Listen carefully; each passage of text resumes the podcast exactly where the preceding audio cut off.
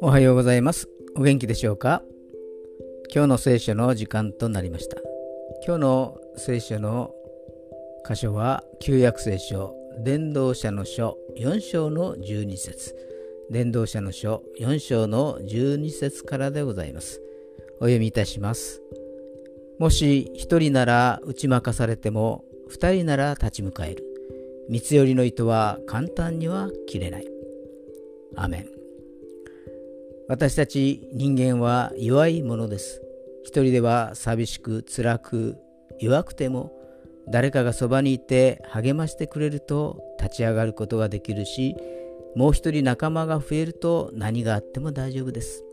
友なるイエス様はいつでも私たちのために仲間になってくださり私たちを最後まで励まし続けてくださいます今日も友なるイエス様と共に過ごすことができますようにそれでは今日が皆さんにとって良き一日となりますように。よッしーでした。